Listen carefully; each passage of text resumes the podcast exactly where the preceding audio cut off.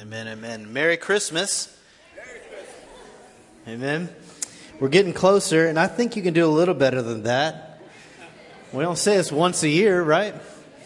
Merry Christmas. Merry Christmas. It's better. It's better. Um, we are in a series called the, the Love That Changed the World. And Jesus really was that love that changed the world. In the past two weeks, we've witnessed in this Advent season the hope that comes and the promise of a Savior and the love of God evidenced in the birth of the long awaited Son. News of the birth resounded through the cities and the hillside, generating uniform response for those who had awaited a dark period of 400 years of silence. That response was joy. It led John the Baptist to leap within the womb and to provoke his mother. You see, the leap with inside the womb of Elizabeth, the old postmenopausal woman who was barren from the beginning of days, it led John the Baptist to leap within her. And this leap was different than any movement she had felt with the unborn child to this point. It signified something different. The movement was un- unusual, and she could point to it immediately. And then she preached, then she prophesied, but she spoke to the unusual movement. How many of you, um, men specifically, watch the unborn child in your wife's stomach? You know what I'm talking about? Women who have carried a child know what I'm talking about? Okay, so I was sitting with Heather on our couch when we were expecting our firstborn son. And I remember she was getting close to that period where he was going to come because she was just kind of um, ripe, you know? and I remember watching, it was getting tight in there, not a whole lot of room. And I remember watching his elbow go from one side of her body across the exterior of her stomach like, like this, right? And I went, what was that? It was some like, it signified like the response you see out of some science fiction film, like Alien. I didn't know if he was coming out, you know? And it freaked me out at first. But then I was able to think on because I, you know, I've read to him, he's heard my voice, he's heard her voice, but then I thought, that's, that's my son that just moved. That's my son. And it, it built an anticipation within me. And then when, when he got here, I held him and I looked at him and I saw her DNA and my DNA looking back at me. And I just, it was hard to contain. My eyes got itchy, you know? I wept because I was able to meet the son that I'd waited for. And see, this leap inside of Elizabeth was the relief of silence for centuries long of, of darkness and silence. Like, let me, let me say it, if you will, if it's okay. Let me, let me. John's first sermon came from within the womb in the form of silent prophecy. Amen.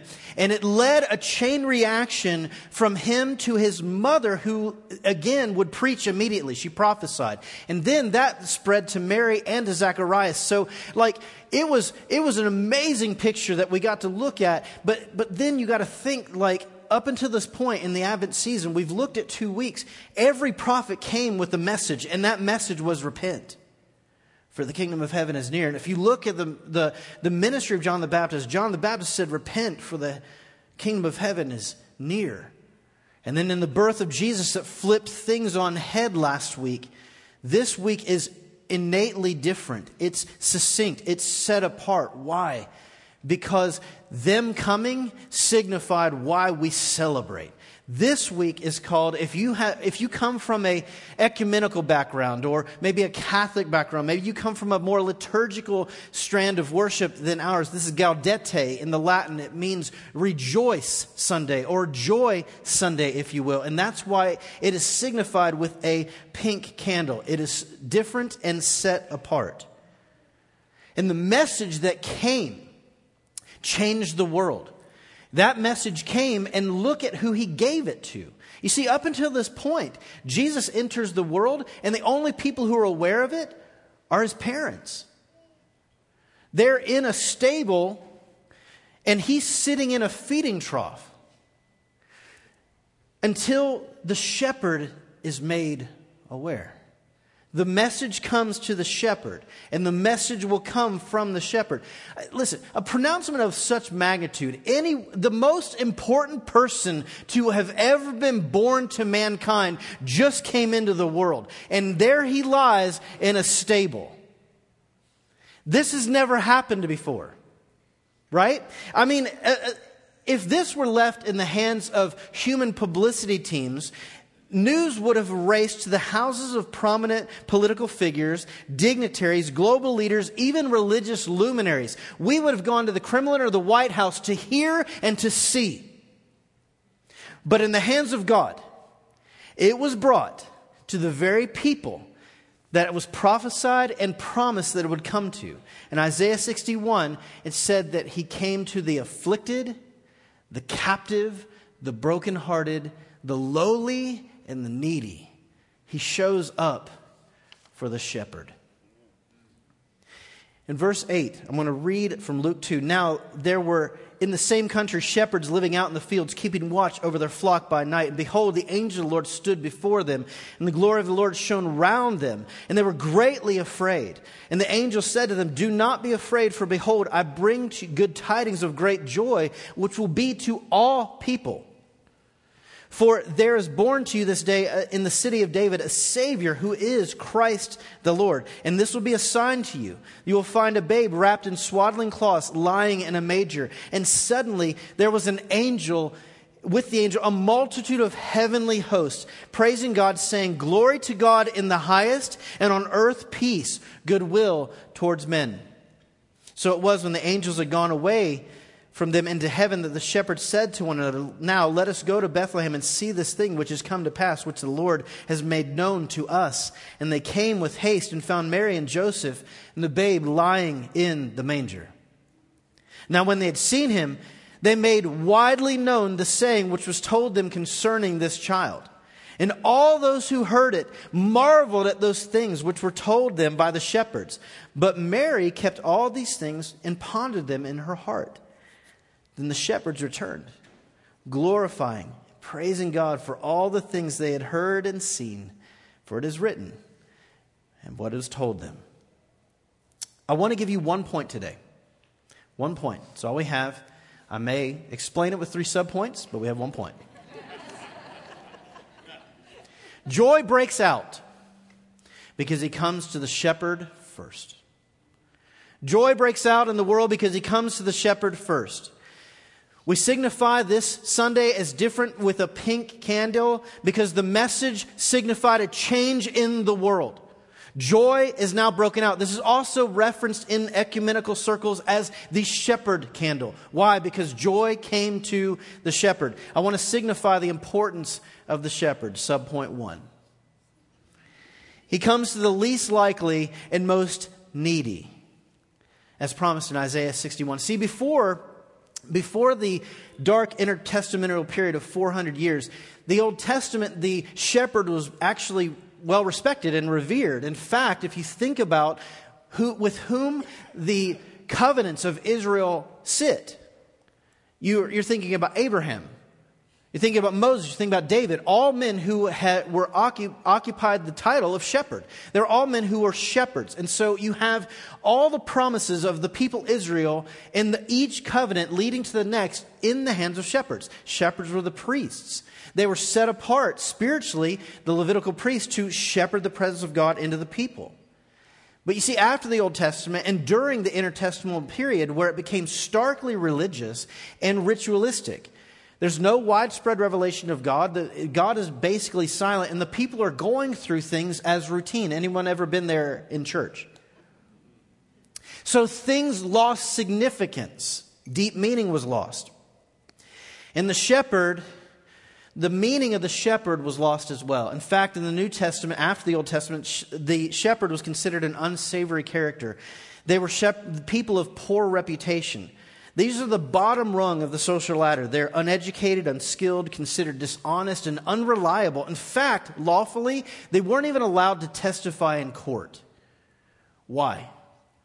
Because the shepherd was someone who had to be with his sheep seven days a week. Sheep required that kind of attention, which means if they were giving full attention seven days a week, they were probably inconsistent, is a nice way to say it, at keeping Sabbath. And if you're guilty of the law, you're guilty of what? All of it. And so these men were considered ceremonially unclean by the religious leaders, and they were told that. They were in continuous violation of the law. They weren't allowed to testify in court. They weren't considered respectable because they're uneducated and unskilled men. And as they kept watch over their sheep by night, you see, during the day, they would let the sheep go into the field and let them graze and wander. And for the most part, you know, it was a little more freeing. But at night, they would move them into sheepfolds. And in the sheepfolds, they would give the shepherds opportunity to take uh, shifts, if you will, to watch over the sheep because they had to sleep at some point. These things required seven day a week attention, but they had to sleep at some point. So they would shift, they would sleep in rotation and take shift. And these sheep specifically are really important because these sheep are not found deep in the wilderness. The proximity of the angel showing up to these shepherds specifically would have put them in close geographical region to Bethlehem and Jerusalem. So these sheep weren't the kind you just raised for goods. These sheep had a specific purpose. These sheep were the sheep being raised for sacrifice in the temple.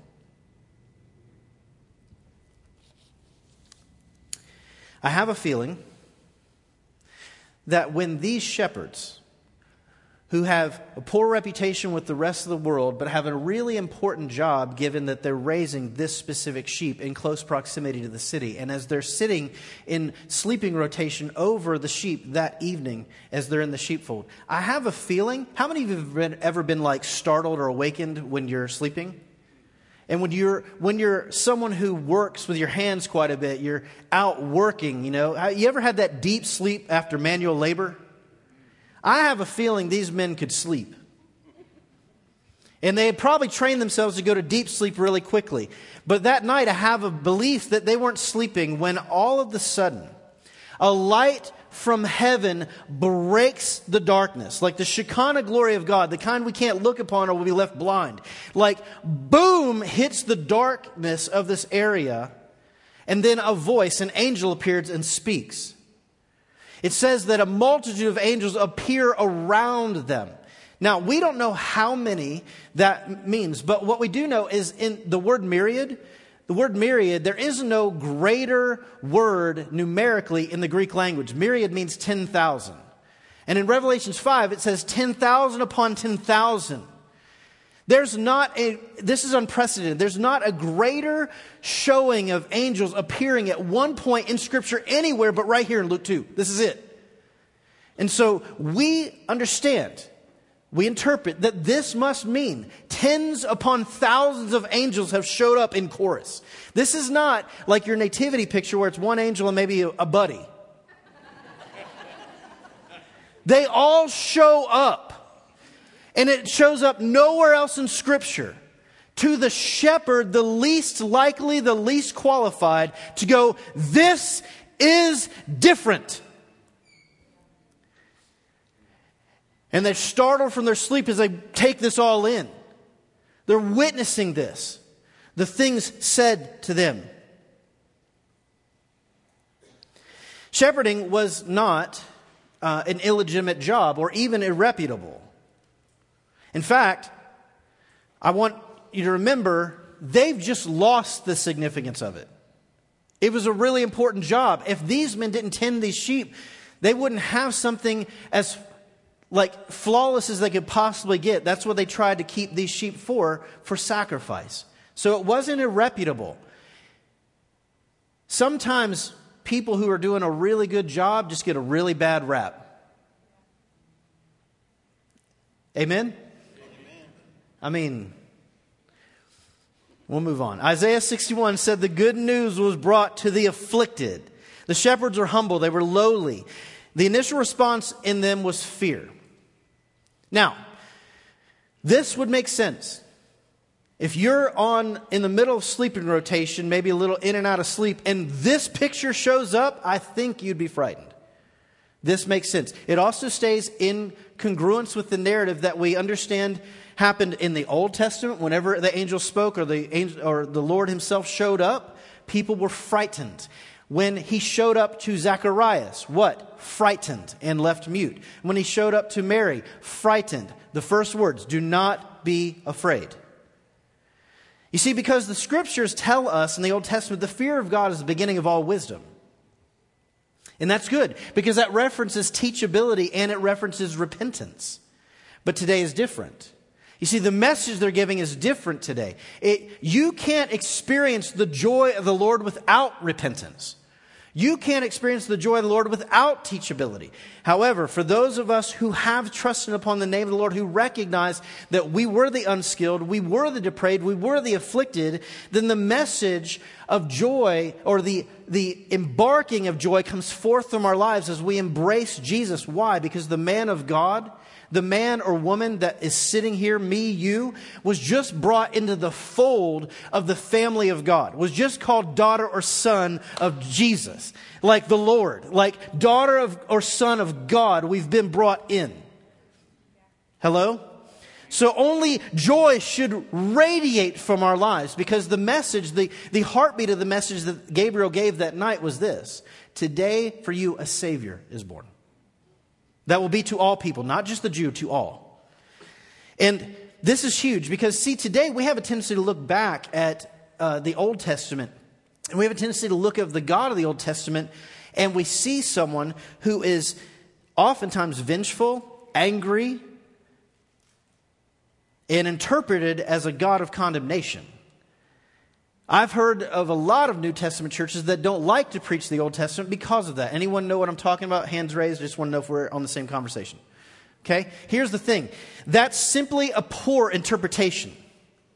The truth of God is that in the Old Testament, the people of God knew that God was, was a loving Savior and that he was a deliverer. If you read the book of Judges, Judges means deliverer. He'd always come when they needed him most. And the prophecy of a Messiah was something they'd awaited. So when it broke the silence of 400 years of silence and darkness, rejoice breaks out all over. Rejoicing breaks out. Why? Well, because, because he told the shepherds first. He came to the shepherd, but then he tells the shepherd. These unsavory, socially ostracized individuals become the messengers. They're not the rabbis sitting over the Sanhedrin. They're not even those that were selected to go further in rabbinical school. These are the least educated. He comes to the shepherd. You see, these individuals were particularly important because, because as I said before, they're, they're watching over the sheep that will go before sacrifice. That means they were probably devout and faithful men. Even though they had gained the rep that they weren't, they probably were. We know this in the testimony of the, of the angel himself because it says, it says that greetings on earth peace, goodwill towards men. That's actually better translated from the text this towards men of goodwill. Towards men of goodwill, those who are devout, even if everyone else says you're not. They're pro- so these shepherds were the Hebrew school, rabbinical school dropouts. They're not the rabbis sitting over the Sanhedrin leading and teaching the people religiously or with a lot of regalia. These are the shepherds.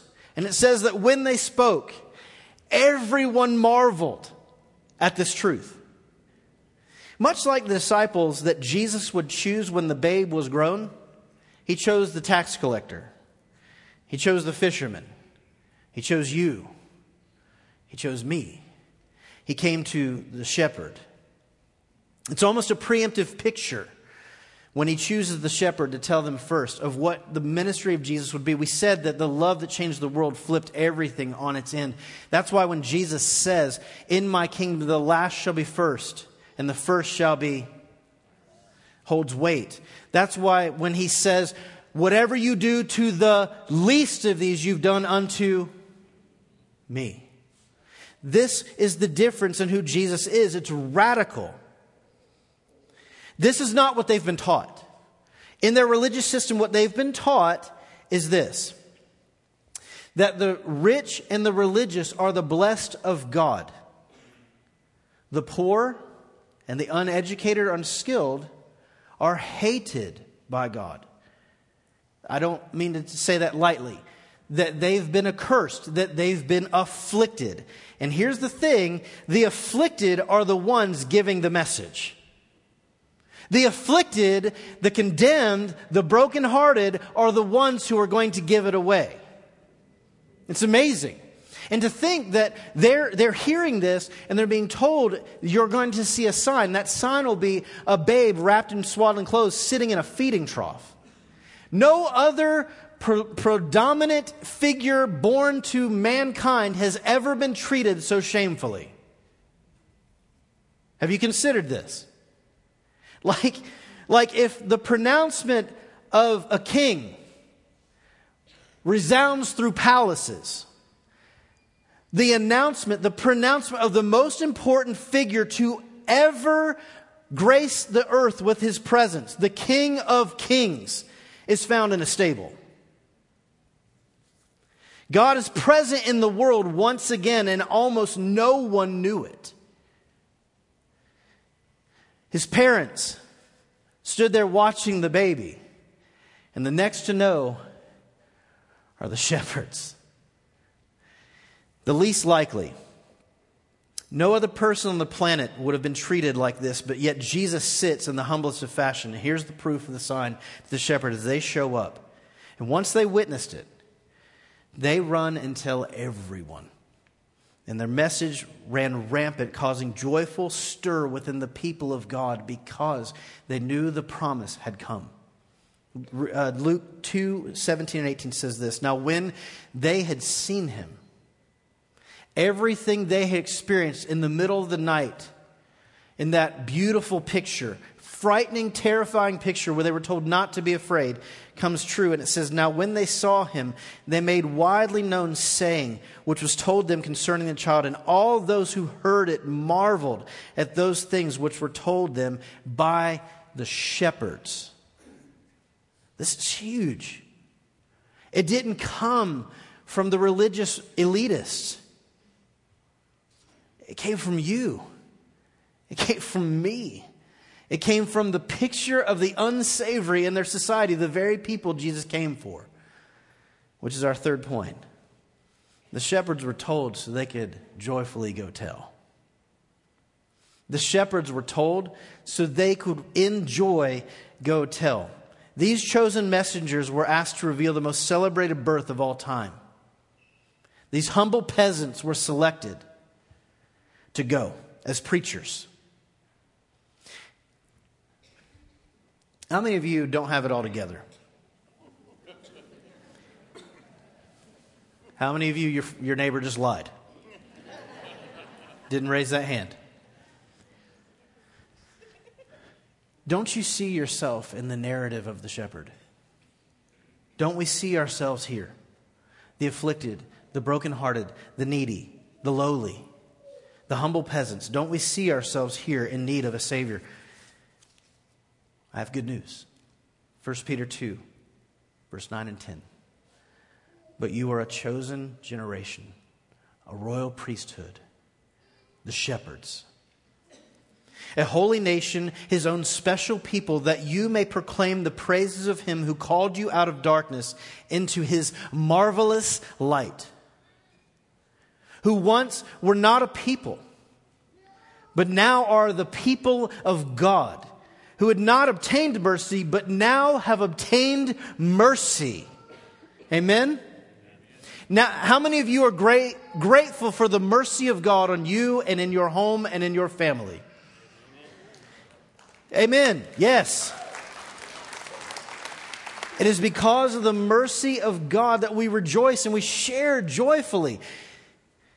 Luke 2:20 says then the shepherds returned glorifying and praising God for all the things that had happened, all they had heard and seen, and it was that were told to them. The response of the church of Jesus that has welcomed a savior and trusted on him who was the sacrifice for salvation is one of grateful joy. But let me ask you this how much does joy radiate from your life? How much does joy radiate from your home? So much so that your neighbors catch notice, your coworkers catch notice, your classmates see the joy evident in your life. We have a joy eternal and secure. This season should radiate from all who call upon the name of Jesus and unto all that we encounter. It should be at the forefront of our minds. It should be the very beat of our hearts. It should be our response even this morning. As we gather here, and I, I stand with only one thing separating you and me. And it's not the candle that signifies the joy, it's an altar. I stand with the altar before me. The message was joy. The true, the, the eternal security, that was joy. But it was only embraced through repentance. Listen, this morning, you may be someone who's trusted on Jesus for salvation, which I hope that is true because in my life, I have the greatness of the Spirit of God residing in me because of what Jesus did, and that radiates joy. But if I'm honest, it doesn't always. I don't know that people in my life would say the joy of Jesus radiates from who I am. So here it is. It's my prayer request today. Whether at this altar or pinned to the cross, it's my prayer request that the joy of God would radiate forth from me to all that I encounter, whether it be at home or at work or at school or wherever God may carry me, because I have been called as a shepherd to give the message. I was the unsavory, afflicted, brokenhearted, and in need. Anyone else with me? And so today, it may be a praise that, that you need to pin to the cross or come to this altar and find yourself kneeling. It may be that praise that God chose you and me. He chose to make us the messengers, the shepherds. It may be that that is what drives you to his table today. And I encourage you to not go alone. That you remember the sacrifice of his broken body and shed blood to give you life. He died so that you wouldn't have to. He came to die for you, for me, for your home, for the home of those around you that have also experienced that same joy. Here's what I want to encourage you today. There's going to be a lot of movement as we respond. I want you to respond. Take your family to his table. Take a family in your life that you're grateful for. And with joy, take the communion today, together. Because not only do you have Jesus, you have each other.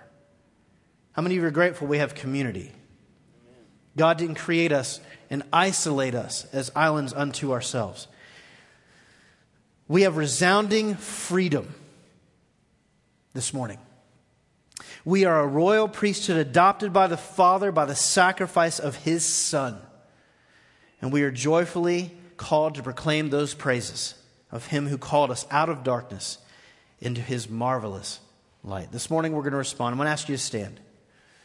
With joy in our hearts, I want to respond to the word of the Lord and the move of God in this room. This is going to be our prayer. I'm going to read from Isaiah 61, and you're going to read in response with me. And then that's going to open the altar, the crosses, our prayer partners will be in place. If you need to pray with them, it'll open the table. This is our formal time to respond, but I, as a people, believe that we have responsibility to respond to God. Amen? The very presence of God came into the world, was found in a major, and he's found right here in this room right now. Isaiah 61 says this The Spirit of the Lord God is upon me, because the Lord has anointed me to preach good tidings.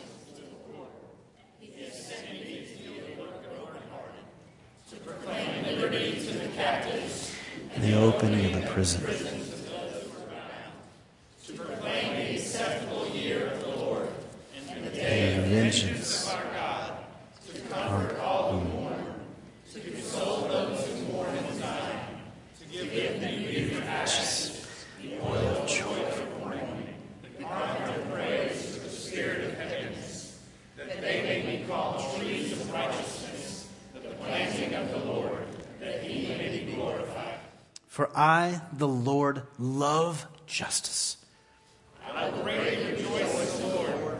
My soul shall be joyful in my God. He has clothed me in garments of salvation.